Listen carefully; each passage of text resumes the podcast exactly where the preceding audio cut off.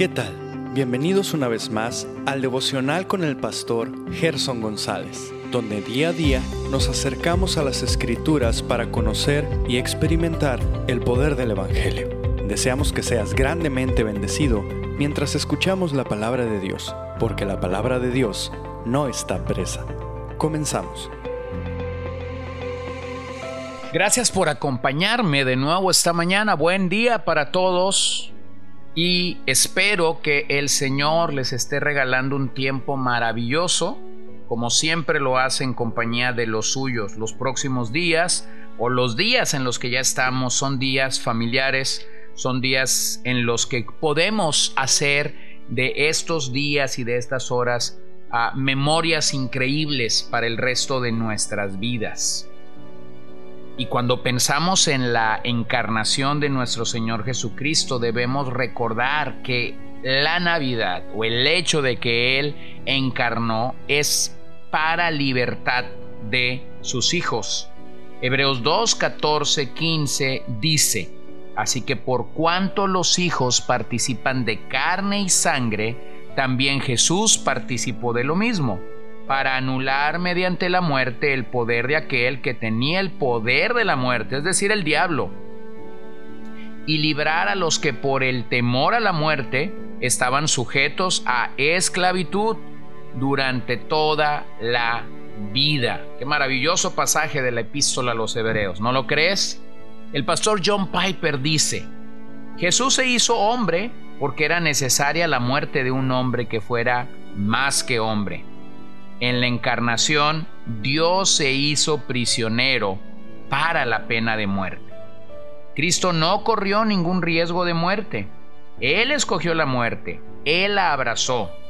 Precisamente a eso vino, no para ser servido, sino para servir y para dar su vida en rescate por muchos. No es de extrañarse que Satanás intentara desviar a Jesús de la crucifixión en el desierto y después en la boca de Pedro. La cruz fue la destrucción de Satanás. ¿Cómo lo destruyó Jesús? Hebreos 2.14 dice que Satanás tenía el poder de la muerte. Eso significa tener la habilidad de hacer de la muerte algo temible. El poder de la muerte es el poder que sujeta a los hombres a esclavitud a través del miedo a la muerte es el poder para mantener a los hombres en pecado, de manera que esa muerte se presenta como algo espantoso. Sin embargo, Jesús despojó a Satanás de este poder, lo desarmó, forjó para nosotros una coraza de justicia que nos hace inmunes a la condenación del diablo. ¿Cómo lo hizo? Por medio de su muerte. Jesús borró todos nuestros pecados. Una persona sin pecado, pero no puede ser condenada por Satanás. Al ser perdonados somos finalmente indestructibles. El plan de Satanás era destruir el gobierno de Dios al condenar a los seguidores de Dios en la corte judicial de Dios. Pero ahora en Cristo no hay condenación. La traición de Satanás es abortada, su vasta perfidia se ve frustrada, que muestre su vigor, Satán y su poder. Dañarnos no podrá, pues condenado es ya. La cruz lo atravesó y pronto estará dando su último suspiro. Entonces, entonces la Navidad es para libertad, libertad del temor de la muerte. Jesús adoptó nuestra naturaleza en Belén para sufrir nuestra muerte en Jerusalén. Y todo para que podamos habitar hoy sin temor en nuestra ciudad. Así es, sin temor, porque si la mayor amenaza a nuestro gozo ha desaparecido, ¿por qué habríamos de inquietarnos por amenazas menores? ¿Acaso podríamos decir, bien, no tengo miedo a la muerte, pero sí a perder mi trabajo? No, por supuesto que no. Piénsalo. Si la muerte ya no representa un temor, somos libres, verdaderamente libres, libres para asumir cualquier riesgo bajo el sol por causa de Cristo y por amor. No más esclavitud a la ansiedad. Si el Hijo los hace libres, ustedes serán realmente libres. Así que querido amigo, querido hermano, Navidad realmente es libertad. Es entender que a esto fuimos llamados. Y bueno, vamos a seguir meditando en el maravilloso Salmo 133. El verso 1 nos recuerda, mirad cuán bueno y cuán agradable es que los hermanos habiten juntos en armonía. Y ya hemos dicho que habitar juntos implica un sentido de residencia o de domicilio, de permanencia y de continuidad. Esto fue lo que sucedió a la iglesia precisamente en el libro de Hechos. Ellos experimentaron esa unidad no solo de palabras, sino en verdad, sino en hechos, como el propio libro nos dice que debe de suceder.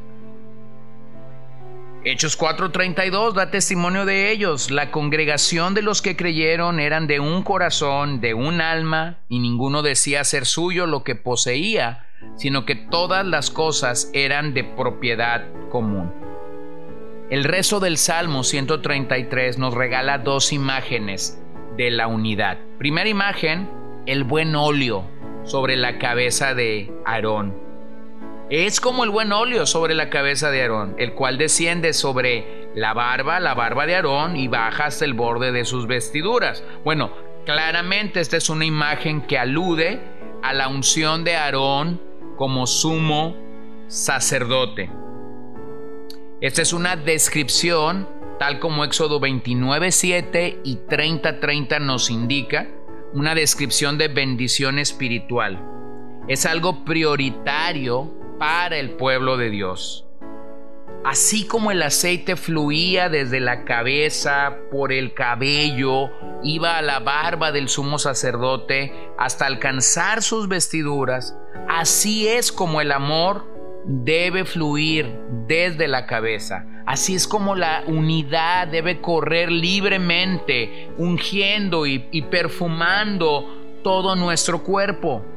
Quizás la idea de aceite no tenga mucha relevancia para nosotros el día de hoy, pero en una zona árida como lo era Israel, una zona desértica, ese aceite traería gran alivio a la piel seca, provocando, provocada por la misma situación climática en la que ellos vivían.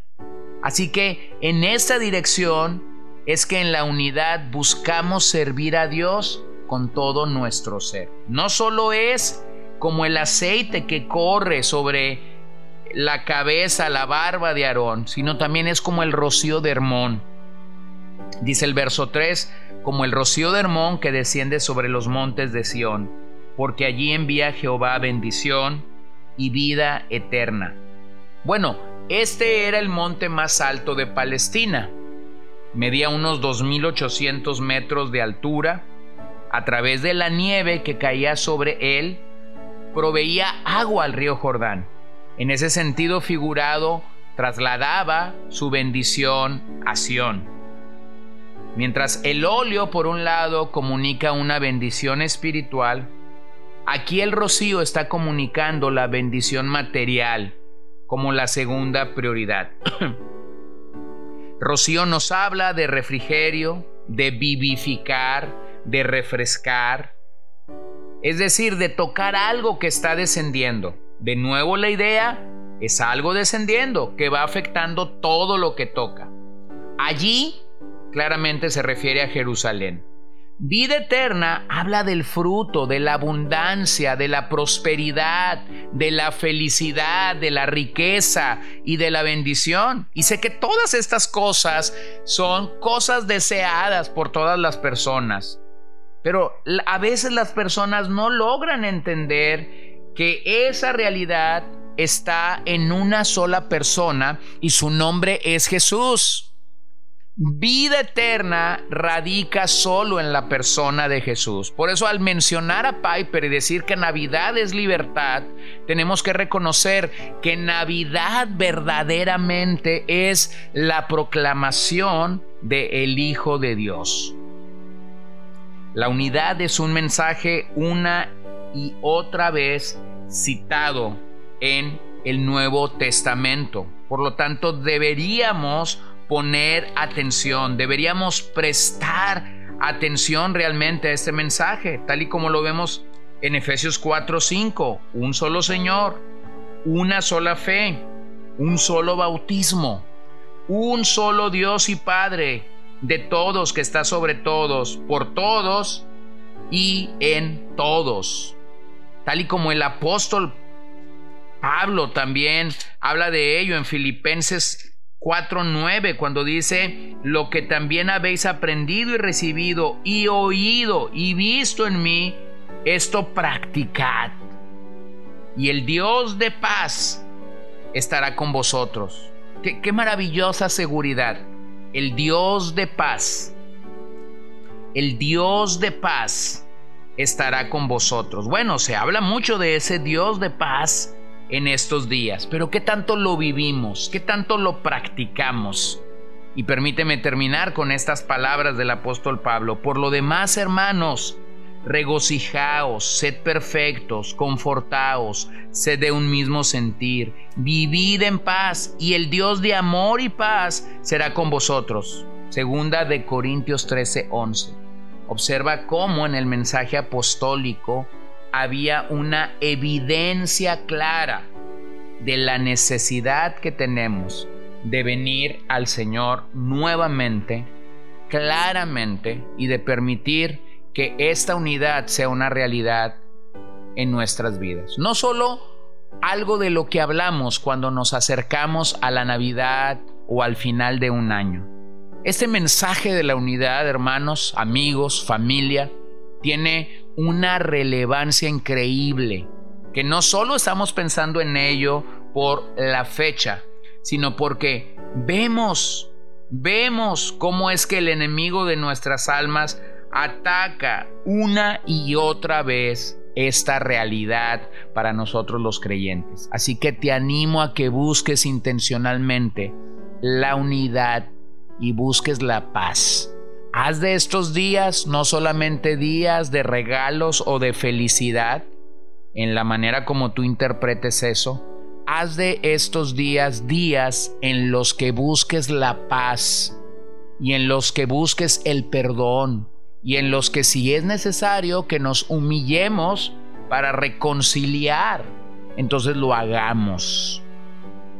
Este es la gracia de Jesucristo sobre nuestras vidas. Y ese es el mensaje que la Navidad verdaderamente nos comunica. Hay perdón, hay libertad al pie de la cruz, pero todo ese escenario inicia en un pesebre en Belén. Así que ánimo y que Dios bendiga tu vida en esta temporada. Señor, te doy gracias esta mañana por la oportunidad de nuevamente llegar al Salmo 133, de nuevamente ser ministrados por el mensaje que hay aquí. Ayúdanos, todos necesitamos ayuda para intencionalmente buscar la unidad y la armonía con aquellos que están cerca de nuestro corazón. Lo pedimos en el nombre de Jesús y te damos muchas gracias. Amén y amén. Gracias por acompañarnos el día de hoy. No olvides compartir este devocional con todos tus conocidos y recuerda que puedes seguirnos en Podbean, Spotify y Facebook como CCBN Los Mochis para que puedas escuchar todos los mensajes, los devocionales y también seguir nuestras transmisiones en vivo. Esperamos que nos acompañes el día de mañana. Que el Señor te bendiga.